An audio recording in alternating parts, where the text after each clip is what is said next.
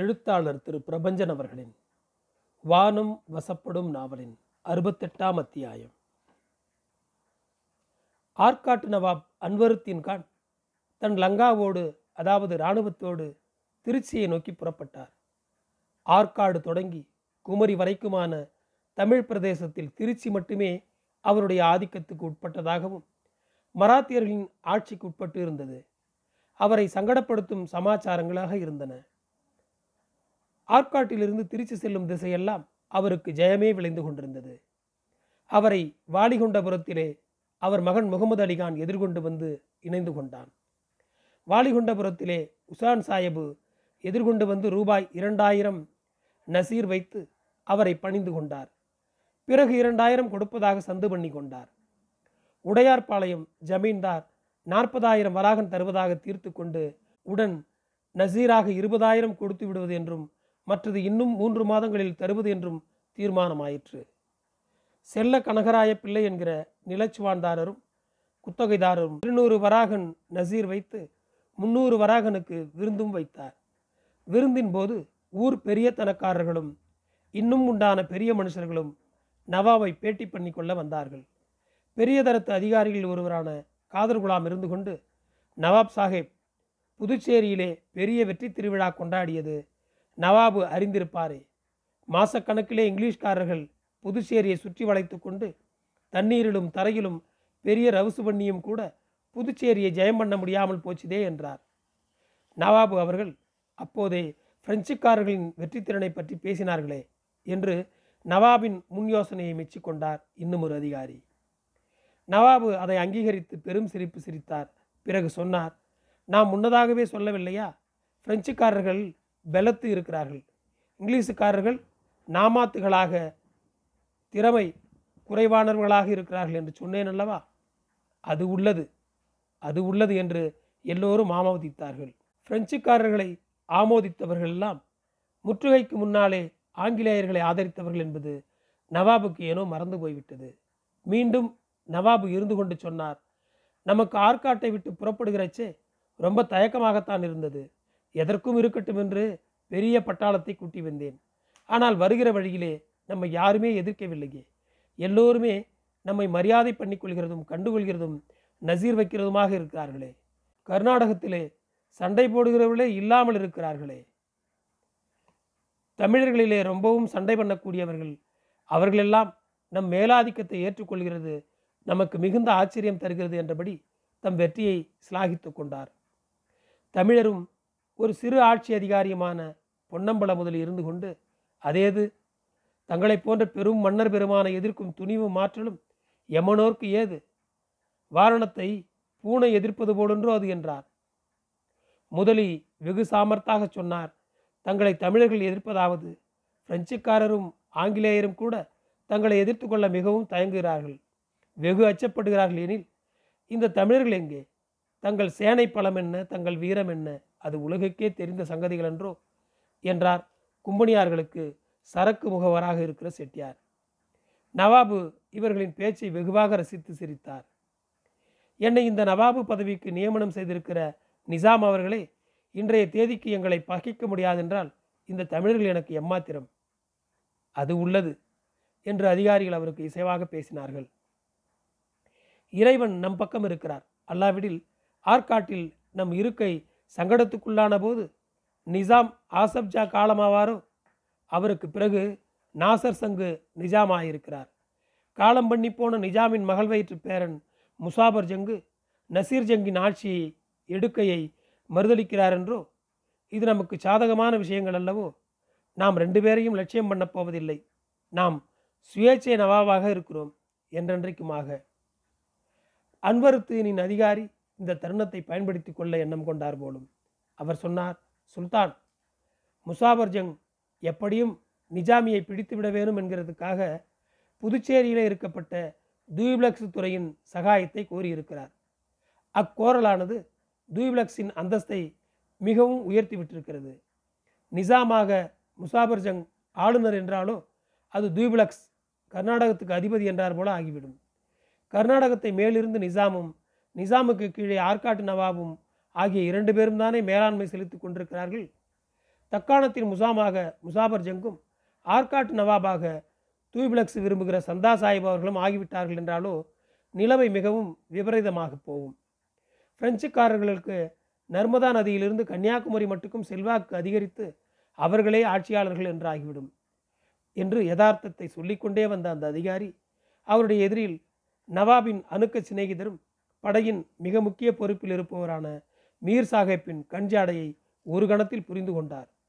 தம் கழுத்துக்கு கத்தியை தானே தேர்ந்தெடுத்து கையில் எடுத்து நவாபுக்கு கொடுத்து கொண்டிருக்கிறோம் என்ற சுய புத்தி மேலிட தாம் சொல்லிக்கொண்டு வந்த பேச்சை மாற்றி முடித்தார்.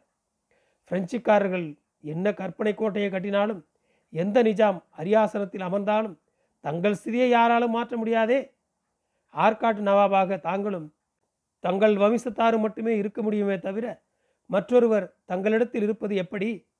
அது இறைவனின் விருப்பத்துக்கும் விரோதமாக அல்லவா முடியும்? துயபிலக்ஸின் யோசனைகள் குறித்து சொல்லிக்கொண்டு வந்தபோது கண்கள் சிவந்த நவாபு கடைசி பகுதி பேச்சை கேட்டதும் முகமலர்ந்தார். சபாஷ், உள்ளதை சொன்னாய் என்றபடி தன் கையில் இருந்த மோதிரத்தை கழற்றி அவர் முன் போட்டார். அதிகாரி குனிந்து அந்த மோதிரத்தை எடுத்துக்கொண்டார்.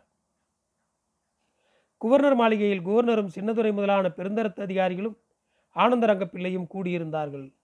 துரை அவர்கள் இருந்து கொண்டு கேட்டார், ரங்கப்பா, நவாப் அன்வருத்தீனின் திருச்சி படையெடுப்பு என்ன ஸ்திதியில் இருக்கிறது? அது பற்றி ஏதேனும் தகவல் வந்ததா? பிரபு, அது பற்றி நம் உளவு ஆட்கள் நவாபை தொடர்ந்து சென்று உளவறிந்து செய்தியை அனுப்பி கொண்டே இருக்க ஏற்பாடு செய்திருக்கிறேன். அவர்கள் செய்தி அனுப்பியிருக்கிற லயனத்தை சொல்லுகிறேன், கேளும். நவாபு அவர்கள் தஞ்சையை தாக்கும் பொருட்டு சந்தியேகை எனப்பட்ட ஊரிலேயும் திருக்காட்டுப்பள்ளி என்கிற ஊரிலேயும் இருந்து முகாமிட்டு கொண்டு வேலை பார்த்து கொண்டிருப்பதாக நமக்கு தகவல் வந்திருக்கிறது. தஞ்சாவூர் வீழ்ந்து போய்விடுமா? அப்படி சொல்வதற்கில்லை ஐயனே.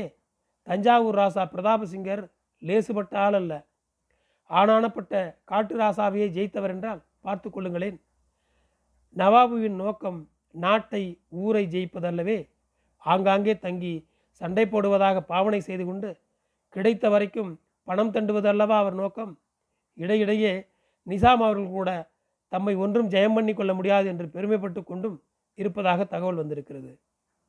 சின்னதுரை இருந்து கொண்டு சொன்னார், துரை அவர்களே, முசாபர் ஜங்கை நாம் ஆதரித்து நிற்கிறோம் என்பதை நவாபு அறிந்தால் அதன் எதிர்விளைவு எப்படி இருக்கும்? துயபிலக்ஸ் யோசித்து விட்டு சொன்னார், அவர் அதை கட்டாயம் அறிவார். அவர் மறைமுகமாகவாவது முசாபர் ஜங்கை ஆதரிப்பார். கடைசியிலே இருக்கப்பட்ட நாசிர் ஜங்கை அவர் பகைத்து கொள்ளவும் மாட்டார். அதே சமயம் அந்தரங்கத்தில் முசாபர் ஜங்கை ஆதரிக்கவும் செய்வார். சபை நகைத்தது. துரை இருந்து கொண்டு ரங்கப்பிள்ளையை பார்த்து கேட்டார், ரங்கப்பா, துருக்கர் ராஜாங்கம் பற்றி நன்றாக அறிந்தவன் நீ. இப்போ நவாபுவை நாம் எவ்வாறு சமாளிக்கலாம்? நாம் நாசிர் ஜங்கின் பக்கம் இல்லை. அது நாசிர் ஜங்குக்கு எப்படி இருக்கும்? அவர் என்ன காரியம் பண்ணுவார் என்று நினைக்கிறாய்? ரங்கப்பிள்ளை முகவாயை தடவிக்கொண்டு சிந்தனையில் ஆழ்ந்திருந்தார். அப்புறம் சொன்னார், ஐயனே, நாசிர் ஜங்கை நாம் ஆதரியாதது முசாபர் ஜங்கை ஆதரித்தாலும் நவாபு அன்வருத்தீனை ஆதரியாது. அந்த இடத்துக்கு சந்தா சாஹிபுவை ஆதரித்தாலும் அதை வெளிப்படுத்திக் கொள்வது உசிதமல்ல. நாம் அந்தரங்கத்தில் அவர்களை ஆதரிக்க வேணும். பகிங்கரத்தில் ஆட்சி கட்டிலில் இருப்பவரை மட்டுமே ஆதரிக்க வேணும். சின்னதுரைகள் அவர் சொல்வதை மிகவும் ஆதரித்தார்கள். அதனால்தானே உன்னை கேட்டது ரங்கப்பா. உனக்கு துருக்க சமாச்சாரம் அனைத்து மத்துபடி அல்லவோ?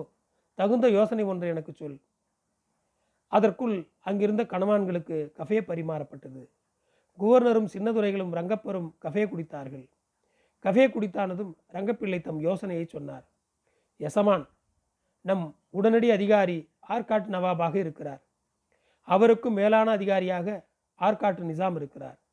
தில்லியிலே இருக்கப்பட்ட அரசருக்கும் நமக்கும் என்ன ஆச்சுது? அது ஒன்றும் இல்லை.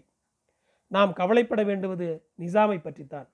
அதை தொட்டு அவருக்கு சிநேகமாக நாம் இருக்கிறோம் என்பதை அவருக்கு நாம் அறிய செய்து கொள்ளுவோம். அதே சமயம் இந்த ஆற்காட்டு நவாபு நம் பட்சம் இல்லை என்பதையும் அவருக்கு சொல்லிக்கொள்வோம். ஆமாம், நாளைக்கு நாம் சந்தா சாஹிபு பக்கம் பட்சம் வைத்து தப்பு என்று நாசிர் ஜங்கு சொல்லக்கூடாது என்றார் சின்னதுரை. நியாயம்தான் என்று ஒப்புக்கொண்டார் துயபிலக்ஸ். பிறகு கேட்டார், அதுக்கு நாம் என்ன பண்ணலாம்? சொல்றாங்கப்பா என்றார் கவர்னர். பெருமானே, நாம் நாசிர் ஜங்குக்கு கடிதாசி எழுதுவோம். அக்கடிதாசியிலே நாம் நாசிர் ஜங்கின் ஆதிபத்தியத்தை ஒப்புக்கொண்டது போல துணியை ஏற்படுத்துவோம். அதிலே இந்த ஆற்காட்டு நவாபு அன்வருத்தீன் இங்கிலீஷ்காரர் பக்கம் சாய்ந்து கிடக்கிறார், அது நல்லதுக்கு இல்லை என்றும் நமக்கு எதிராக மிகவும் நடந்து கொள்கிறார் என்றும் பிராது செய்து கொள்ளுவோம். இப்படி எழுதினால் என்ன லாபம்? நாளைக்கு அவர் எதிராக நாம் நடந்து கொள்ளும்போது நம் பக்கம் நியாயம் இருக்கும். அதே சமயம் நிஜாம் நம்மேல் கோபமடையாமல் படிக்கும் இருக்கும். ரொம்ப நல்ல தந்திரம் ரங்கப்பா. அதன்படி பார்சி எழுத்தில் அவருக்கு ஒரு தபால் எழுதி ஆள் விவரம் கொடுத்து அனுப்பு. அப்புறம் மந்தரங்கத்திலே நாம் என்ன செய்யலாம் சொல்லு.